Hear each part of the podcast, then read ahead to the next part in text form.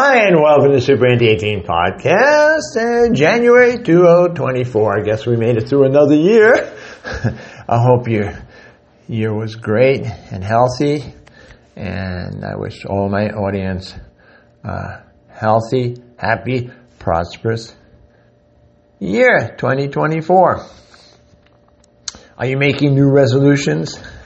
Are you making especially new health resolutions, as many of us do?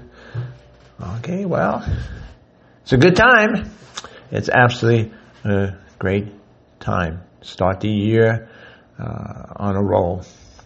I'm going to have some new resolutions myself. I'm going to expand this podcast, so I start to do video podcasts and video interviews, and uh, maybe some live podcasts. By the way, I have a Facebook group, Super Anti Aging, so you can go to Super Anti Aging on Facebook, and uh, I'll share a lot of information and a lot of articles. As many of you know, I spend hours and hours going through uh, the latest health research, trying to sort out what's hype. luckily, I have uh, a great resource, Dr. Ponina List, an MD, an integrative MD in New York, and I'm able to bounce things off of her, get another professional's viewpoint to make sure these uh, articles and studies are legitimate and not just hype. Let's get into the goodies. Uh, one of the problems of uh, getting older often is hearing loss. There's a new article, a new study that showed that there is something that might help. And it was actually a nutrient compound called urolithin A. Urolithin A has been promoted. It's actually uh, patented by, of all of all companies, Nestle's. Well, Nestle doesn't make all bad things, you know. They also make uh, hospital um, uh, hospital use food that goes into tubes, and so they've also expanded into nutraceutical business. Anyway, let me, you don't need to know all the details of uh, the company, but urolithin, urolithin A is a metabolite produced by certain probiotics from pomegranate. And it was shown to help reverse cell ear damage. That's right, reverse cell ear damage. And the damage, well, damage can also come from uh, loud noises. People have been exposed to loud noises, but also seems to be related in many cases to aging. In fact, the commercials say, you know, if you have a hearing problem, and uh, it could be related to loss of brain function. You know, you well, you can't hear, so of course that's going to be a problem. But anyway, let me get into the mechanism. The mechanism seems to be that it helps clean out the cells and get rid of zombie cells. I've talked about this in previous podcasts. There's something called phenolic cells. These are zombie cells, useful in early time of life and, in very small amounts, but in higher amounts they produce inflama- inflama- see, I can't even say it, inflammatory compounds that are damaging to the cell.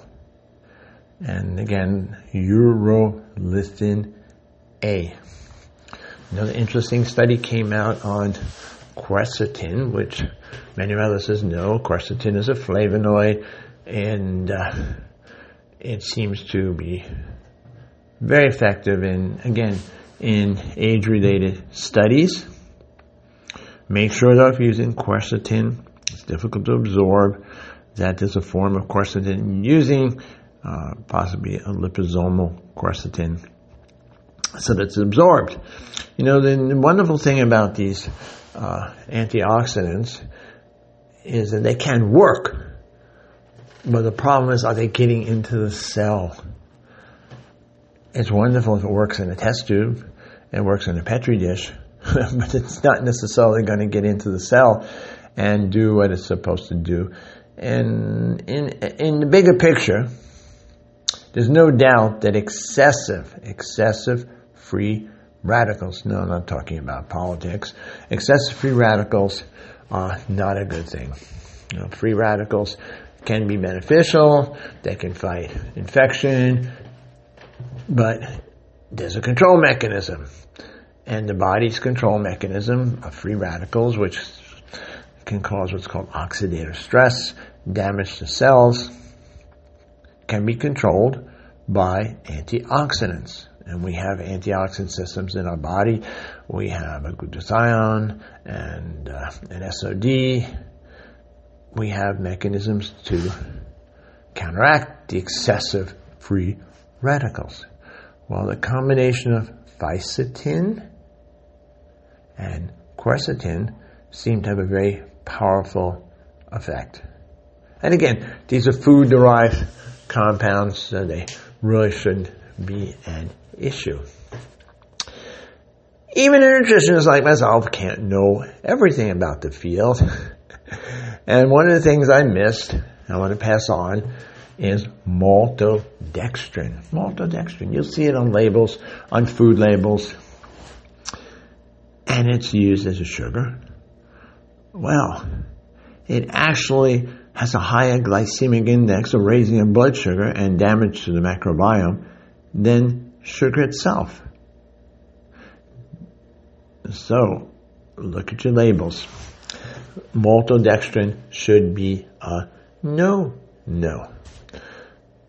One last news piece that I thought my listeners might find interesting. There was this, you know, we've talked about many, many times about the microbiome and how much it affects every single system in the body. It doesn't matter if it's the brain, the lung, the oral cavity.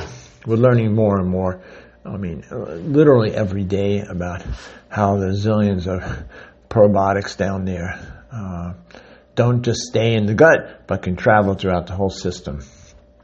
Well, a study showed that higher levels of specific probiotics had a beneficial effect on weight loss and especially weight loss that was related to higher fat consumption. Well, I don't think it's just a high fat. You know, fat contains more calories, right? Fat contains more calories than carbohydrate and protein. So that's an issue. You're consuming more fat and you're going to be consuming more calories. And high, one of the probiotics was lactobacillus easy, eat fermented foods, you know, uh, less processed foods. You know, the more antibiotics we take in, the more damage to the microbiome. Often, you know, food preservatives can affect the microbiome. There are lots of things that can affect the microbiome. I'll uh, I'll put the study in my Facebook group, Super Anti Aging Facebook group and you can read through this. So my new resolution this New Year is I'm going to keep these podcasts short so I can do, if you subscribe, you can get the latest news.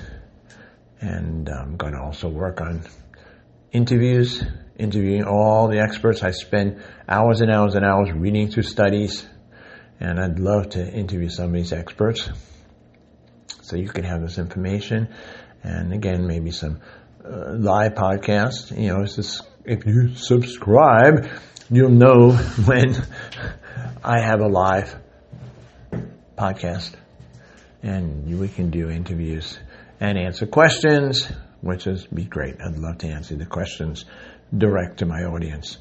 So subscribe, share this podcast on your social media. Again, I try and give you a balanced viewpoint of all the health information we're getting now, nutrition health information to separate the hype from the uh, valuable information that you can use. Coming to the end of the podcast, I want to thank you for listening. And again, I wish you a happy, healthy, prosperous new year.